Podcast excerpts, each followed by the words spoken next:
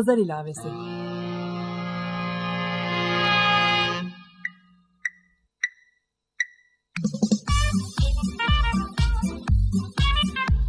...1936'dan günümüze 80 yıllık bir zaman tüneli.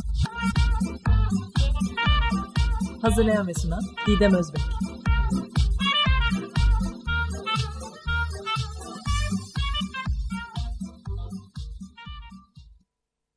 Merhaba sevgili Açık Dergi dinleyicileri. 1936 gündemini günümüze bağlayan Pazar İlavesi'nin 36. bölümünü dinlemektesiniz. Ben program yapımcınız Didem Özbek bir konudan diğerine ilerleyerek sürdürdüğüm Pazar İlavesi'ni sergi kelimesinin sözlük anlamından yola çıkarak ve 20 Mayıs 1936 Çarşamba tarihli Kurum Gazetesi içeriğini günümüz gündemiyle ilişkilendirerek devam ettiriyorum. 2012'den beri üzerine çalıştığım çok katmanlı bir görsel sanat projesinin sözel çevirisini Açık Radyo'da sergiliyorum. Bugünkü pazar ilavesine geçen hafta konuğum olan Eray Çaylı'nın bahsettiği Belçikalı akademisyen ve sanat kuramcı Pascal Gilen'e telefonla bağlanarak Eray'la konuştuklarımızı biraz daha derinleştirerek devam ettireceğim. Geçen hafta da belirttiğim gibi Pascal Gilen'in yazılarından Eray Çaylı sayesinde haberdar olmuştum. Hatta Eray'ın Pascal Gilen'in İngilizce kitaplarından birini bana hediye ettiği gün onun İstanbul'a gelip bir konuşma yapacağını bir e-posta duyurusunda okuduğumda herhalde biri bana şaka yapıyor falan diye düşünmedim değil. 28 Mayıs 2016 günü Teşvikiye'deki Ariel Sanat'ta gerçekleşen bu konuşma Gülden Baykal Büyük Saraç ve Derya Özkan'ın düzenlediği Müşterek Alanlar Seminer dizisi kapsamında gerçekleşti. Aynı gün Pascal Gilen'in Norgunk Yayın tarafından yayınlanan Sanatsal Çokluğun Mırıltısı, Küresel Sanat, Siyaset ve Postfordizm başlıklı ilk Türkçe kitabının da tanıtımı gerçekleşmişti. Bu konuşmanın video kaydını dileyenler Ariel Sanat'ın Vimeo sayfasında izleyebilirler. Pascal Gilen'le bu vesileyle o gün tanışmıştım. Öncelikle bu organizasyonu gerçekleştiren herkese bir kez daha teşekkür etmek istiyorum. Ve geçen hafta laf Pascal Gilen'e gelince o da beni kırmadı ve telefonla pazar ilavesine katılmayı kabul etti. Bu bölümde İngilizce gerçekleştirdiğim bir mülakatı üzerine Türkçe seslendirme yaparak yayınlıyor olmak benim için bir ilk tecrübe. Bunu dikkate alarak daha sonra Pazar İlavesi blogspot.com adresinden bu konuşmanın orijinal ses dosyası ve Türkçe-İngilizce deşifresini de paylaşmak istiyorum. Seslendirmede bana yardımcı olan Ulaş Akarsu'ya ve Açık Radyo Stüdyosu'na bir kez daha teşekkür ederim.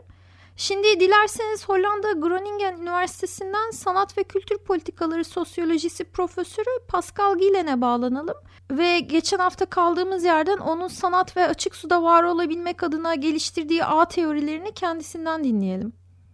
Hello Pascal. Merhaba Pascal. Seni pazar ilavesine konuk ettiğim için çok mutluyum.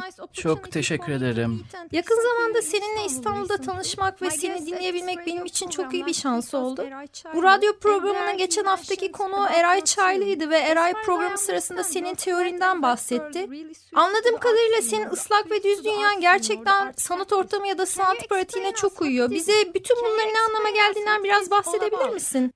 Evet, dürüst olmak gerekirse öncelikle düz, ıslak dünya metaforunu kullanırken iki tane çok iyi bilinen teoriyi kullandığımı ifade etmem gerek.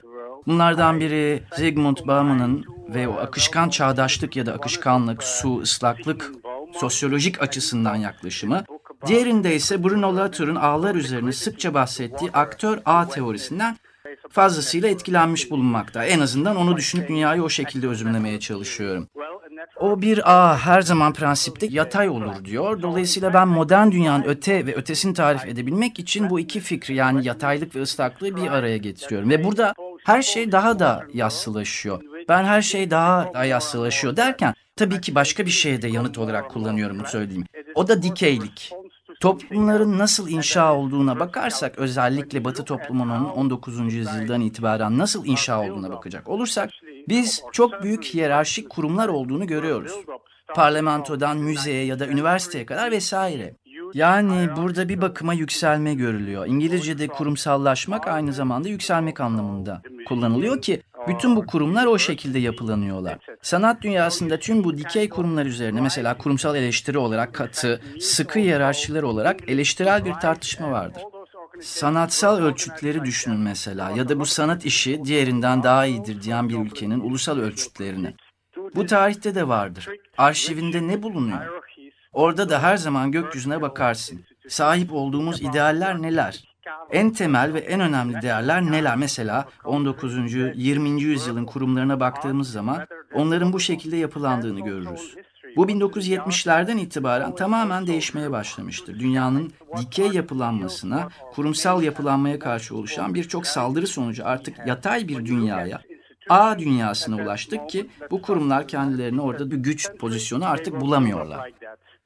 Artık her şey o kadar düzleşti ki özellikle serbest pazar ve liberal sistemlerde var olmaya devam edebilmek için onların da başkalarıyla bağlantı içinde olması gerekiyor. O yüzden bir taraftan yassılaşmak iyi bir şey, birçok şeyi de daha demokratikleştiriyor. Ancak sorun şu, her geçen gün yassılaşırken net değer rejimlerimizi de kaybediyoruz. İnanışlar hatta ütopyalar bu arada kaybolup gidiyor. Çünkü bu kurumlar da çok kuvvetli. Sosyal dayanışma ağları kuruyorlar. Bu hem iyi hem de kötü bir şey olabilir. Hiyerarşik olduklarında bile koruyucu bir tarafları vardı. Mesela üniversite adına konuyu ele alırsak bilgi nedir ya da ne değildir? Bu kurumsal yapılar bunun savunmasını yapıyorlardı. Bu kurumlar şu anda hibritleştikleri ve çöktükleri için şu an kimse ortak bir seviyede mesela üniversite için bilgi nedir ya da bunun bilgiyle ne ilgisi var diye savunamıyor. Bunlar artık her geçen gün pazar ya da politik konuları olarak dikkate alınıyor. Ve ben sudaki yüzücü örneğiyle bunu kastediyorum. Bu yüzücü fazlasıyla izole olmuş durumda. Neyin geçerli bir bilgi, neyin geçersiz bilgi olduğu konusunda kendi başına karar vermesi gerekiyor. Çünkü eskisi gibi güçlü bir arada duran bir değerler rejimi tarafından mesela bir kurum ya da sanat üzerinden konuşursak bir müze tarafından korunma altında değil. Yassılaşmak diyerek ilk olarak bunu ifade ediyorum. Islaklık da burada A üzerinde Sörf yapma metaforu. Sanki suda sörf yapar gibi ağda da yapıyorsun. Bu da kolaylıkla bir yerden diğerine birleşebileceğin anlamına geliyor. Bugünlerde birçok sanatçı bir projeden diğerine atlıyor. Var olabilmek için, iş üretebilmek için projeler arasında sörf yapıyorlar. Ancak ağda ya da birleştirici olarak projeden projeye sörf yaptığında bir şeyler de kaybettiğin anlamına gelir. Ne kaybediyorsun? Tekrar dikeylik. Derinlik kaybediyorsun. Daha derine inme şansını kaybediyorsun. Suda sörf yaparken toprağın derinini kazamazsın. Bir yere sabit kalman gerekiyor ki mesela bu konuda araştırma yapıyorum diyerek 10 yıl o konu üzerine çalış ve devamında üzerine sanat işleri ortaya çıkar. Bu sanatçılar için her geçen gün daha da imkansızlaşan bir yöntem. Çünkü bir sanatçı olarak üzerine çalıştığın her bir proje için artık çok hızlı bir şekilde, bol miktarda, yeni fikirle ortada olman lazım. O sebeple bu ıslaklık hem de kaygan bir zemine işaret ediyor. Bir yerden diğerine giderken tarihsel bir derinlik yakalamadan ama aynı zamanda işin ve fikirlerin üzerine yetki verenin de olmadığı, aynı şekilde müze içinde müzenin kendisi yetki veren olamıyor. Ben günümüzün ıslak ve yassı dünyası olarak tam da bunu kastediyorum. Sanat dünyasındaki farklı enstrümanları birer araç olarak adlandırıyorsun. Mesela büyük bir müze ya da sanat kurumunu bir transatlantiye benzetiyorsun ve bağımsız bir küratörü jet ski kullanan aktif dinamik biri olarak görüyorsun. Denizde bireysel takılan sanatçılar ya da sanat profesyonelleri de var. Senin tarif ettiğin gibi esnek ve hızlı olunduğunda dikine de tırmanıp bir transatlantiye çıkabilirsin.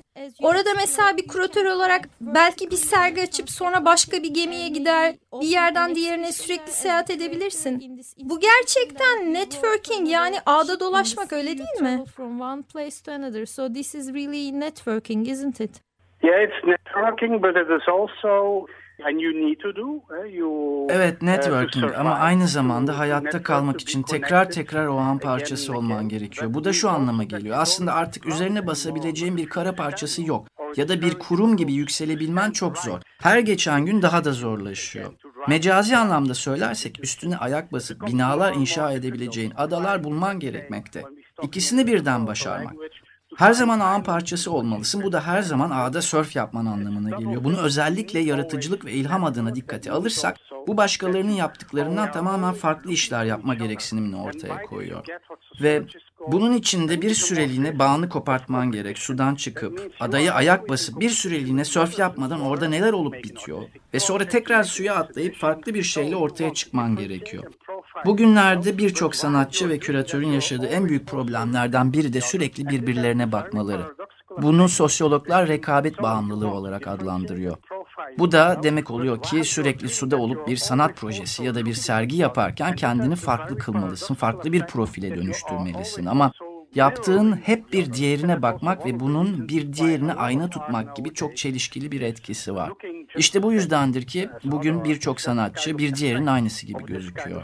Bu o çok kaygan A dünyasına bağlı olmanın bir çeşit etkisi. Bu yüzden bağı kesmenin önemli olduğunu düşünüyorum. Haklısın. Üretim süreci sırasında muhakkak adada olmak gerekiyor. Sen İstanbul'daki konuşmanda yaratıcı şehirlerdeki özel alan kamusal alan karmaşasından bahsetmiştin. Neredeyse bu gezegendeki herkesin artık cep telefonları var. Ve akşam yemeğinde bile iş bağlaman gerekiyor. Bunu sanatçılar da yapıyor. Ben bu durumu önemli bulsam da bunu her gün her an yapmak benim için çok yorucu. Every day in your life is really tiring. At least for me. Yeah. Yeah, there was a research about not about artists Evet but about evet. young designers. Londra'da yaşayan genç tasarımcılar üzerine yapılmış bir araştırma vardı. Sanırım 4 yıl önce gerçekleştirilmişti. Ve bu araştırmanın bir parçası olarak genç tasarımcılardan işlerini yaparken zaman nasıl değerlendirildikleri üzerine bir nevi günlük tutmaları istenmişti. Bu araştırmanın sonuçlarından biri onların zamanlarının %40'ını görünür olmak, sergi açılışlarına gitmek vesaire gibi şeyler yapmaları gerektiği sonucuna çıkardık. İş alabilmek, tasarım işleri bağlamak için zamanlarının %40'ında bunu yapmak zorundaydılar. Bu araştırmada ayrıca 30 yaş ve üzeri kadın tasarımcıların çocuk doğurduklarından ve network'e ayıracak zamanları kalmadığından bu ağdan çıktıklarını görüyoruz. Çünkü çocuk doğuruyorlar ve bu tip resmi ya da işte pub'a gitmek gibi samimi ortamlara ayıracak zamanları kalmıyor. Ve böylece iş bağlayamıyorlar, ağa bağlanamıyorlar. Ağa bağlanmak, bağlı olmak ve aynı zamanda kendi ortamında görünür olmak mesleki anlamda fazlasıyla önemli. Senin tarif ettiğin şey tamamen benim hayatım gibi. Çünkü özellikle doğum yaptıktan sonra eskisi gibi sosyalleşemiyorum ve her zaman çocuk ve kendi çalışmalarım önceliğim oluyor. Benim için 24 saat yetersiz. Yorgun olduğumu söylediğimde yapmam gereken bu sorumluluklarla birlikte bu networking kısmını olayın dışında tutup artık katıldığım konuşmalar ve sergi açılışları konusunda da daha seçici davranmam gerekiyor. Ve özellikle kendi işlerime öncelik vermem gerekiyor. Gittiklerim ve gitmediklerim üzerine gittikçe daha az gider oluyorsun ve daha seçici davranıyorsun.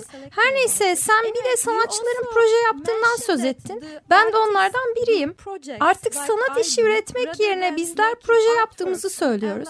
Sanatçıların artık sanat işi değil de proje gerçekleştirmelerini nasıl açıklayacaksın? Burada ilk bahsetmemiz gereken konu işin finansal kısmı. Proje bazı durumlarda kurumsal bir pozisyona sahip olmaktan daha ucuza mal oluyor.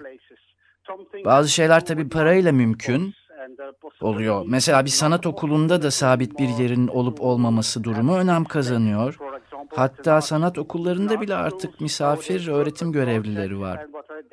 Mesela onlar bir iki yıllığına anlaşmalı geliyorlar. Eskisi gibi kadrolu çalışmıyorlar. Dolayısıyla makro sosyolojik seviyede sosyolojik bir değişim söz konusu. Bu da bizi daha çok proje temelli çalışmaya sevk ediyor. Sanırım bunun bir sebebi bu.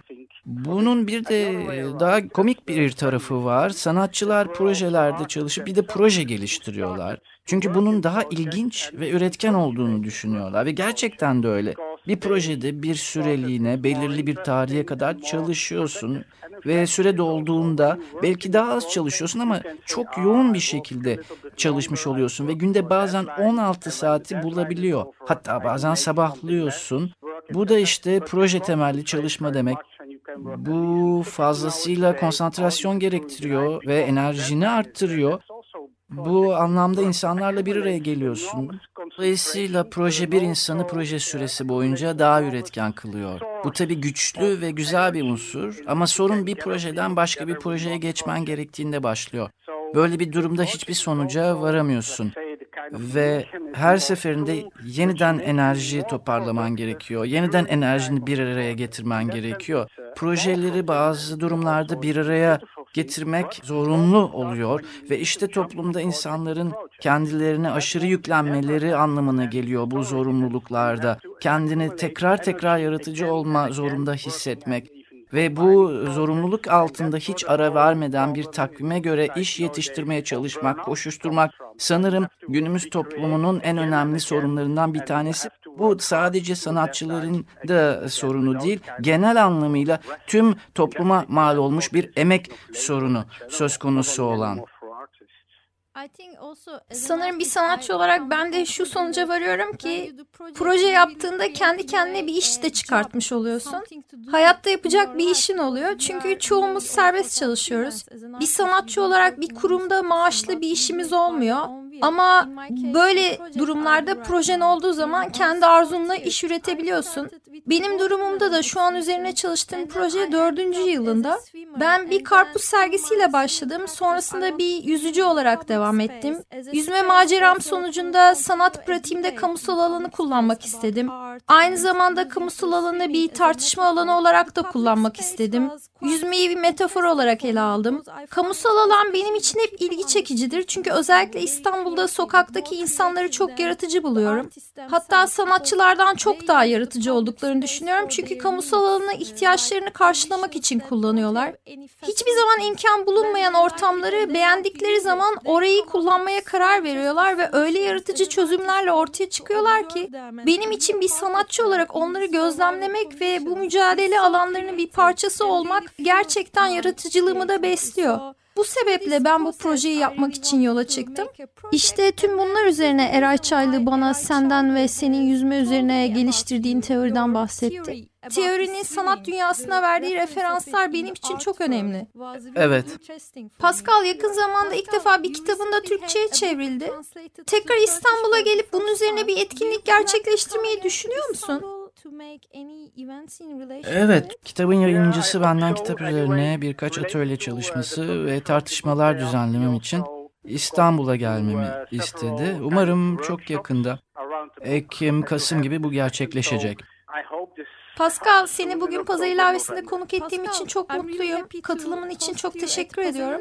Ve ümit ediyorum ki pek yakında İstanbul'da tekrar görüşeceğiz. Ben de çok teşekkür ediyorum. Senin ilgin için de ayrıca teşekkür Okay, ederim. thank you very much also for your interest. Evet sevgili Pazar ilavesi dinleyicileri, Pascal Gilen'in de bahsettiği gibi kendisi ümit ediyorum ki Ekim-Kasım 2016'da bir dizi atölye çalışması ve tartışma gerçekleştirmek için İstanbul'da olacak. Ben bu çalışmalara kendi seçiciliğim içerisinde muhakkak katılmak istiyorum. Bu haftaki pazar ilavesini ise geçen hafta duyurduğum ve 15 Temmuz 2016 Cuma günü saat 15'te gerçekleştireceğim 4 perdelik bir sanatçı yürüyüşü duyurusunu sizlere tekrar hatırlatarak bitirmek istiyorum. Pazar ilavesinin içeriğine paralel olarak Sait Faik Abasıyan'ın bir karpuz sergisi hikayesinde anlattığı Süleymaniye Kumkapı yüzme rotasını haydi yüzmeye gidelim, haydi vapurları izleyelim diyerek yürüyeceğimiz bu etkinlikte bana pazar ilavesinin 30 ve 31. bölüm konu Profesör Doktor Cana Bilsel ve 32. bölüm konu göçebe mimar Merve Bedir de eşlik edecek. Bir gözlem tartışma turu halinde gerçekleşecek bu yürüyüş sırasında bol bol mola verip konuşacağız, tartışacağız ve etrafı gözlemleyeceğiz. Sait Faik'in bir karpuz sergisinde tasvir ettiği gibi kaynayan yaza karşı gölgenin ve bir orta zaman rutubetinin içine gömülerek 15 Temmuz 2016 Cuma öğleden sonra gerçekleşecek bu yürüyüşün rotasını şu şekilde belirledim. Birinci perde Süleymaniye Cami avlusunda gerçekleşecek. Orada Sait Faik'in hikayesinde belirttiği gibi bir servinin veya bir çınarın veyahut bir kubbe gölgesinin içine uzanmış bulduğu insanlar hala bıraktığı yerde mi ona bakacağız. Sonra ikinci perde için İstanbul Üniversitesi Alfred Heilbronn Botanik Bahçesi'ne yürüyeceğiz. İstanbul'un en güzel köprü ve vapur manzaralarından birine sahip bu gizli bahçede şehrin zamana direnen huzurunu hissedeceğiz. Devamında Ensar Vakfı'nın genel merkezi Vezneciler'de 7 Haziran'da gerçekleşen bir patlama sonucu 11 kişinin hayatını kaybettiği alandan geçip safların arasından yürüyerek Kumkapı'ya doğru ineceğiz. İşte Kumkapı'ya ulaştığımız an 3. perde başlayacak. Burada Göç İdaresi Kumkapı geri gönderme merkezi bulunuyor ve insanın gözlerine inanamadığı bir dram şehrin tam ortasında yaşanıyor. Sınır dışı edilmek üzere alıkonulan göçmenler demir parmaklıklar arasında dışarıda bekleşen insanlarla konuşmaya çalışırken karşısındaki kafede oturup olanı biteni izlemek inanılır gibi değil. Bu aşamada Merve Bedir bizlere Alican İnal'la birlikte gerçekleştirdiği misafirhane projesi üzerinden bilgi verecek. Sonrasında Kumkapı sahiline yürümeye devam edeceğiz ve orada da dördüncü perde başlayacak. Bu bölgede benim 2015 yılında Delik isimli filmimi çektiğim yer.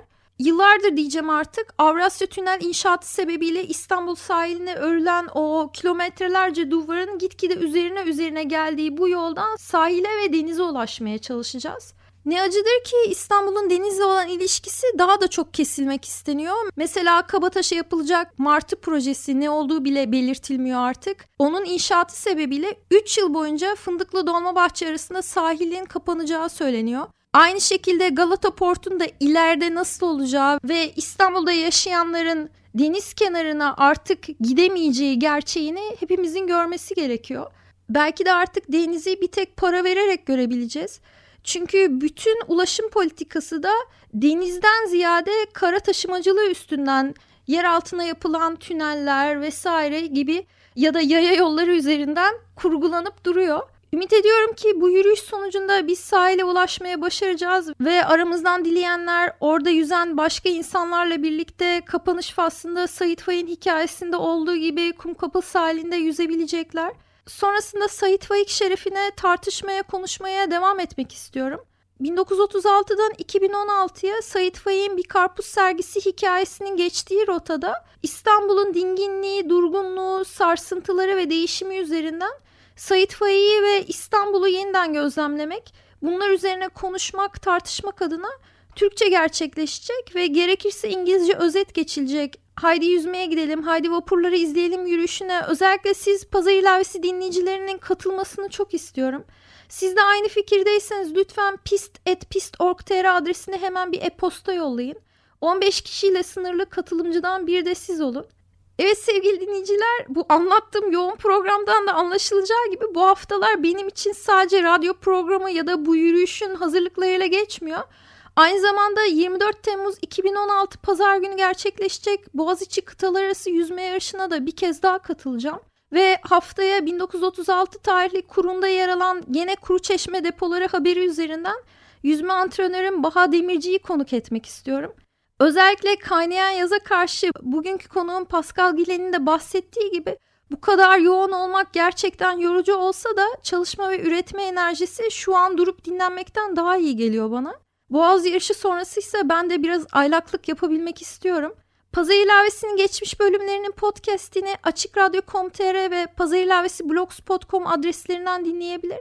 Gelecek bölüm içeriğini Pazar ilavesi Twitter adresinden takip edebilirsiniz. Ben Didem Özbek. 1936'dan günümüze haftaya yüzme sporu ve rekabet üzerine yeni bir pazar ilavesinde görüşmek üzere. Pes etmeden çalışalım, üretelim diyorum.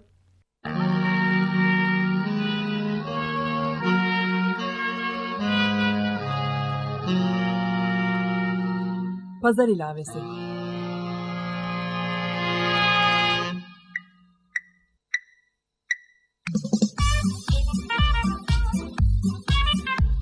...1936'dan günümüze 80 yıllık bir zaman tüneli. Hazırlayan ve sunan Didem Özbek.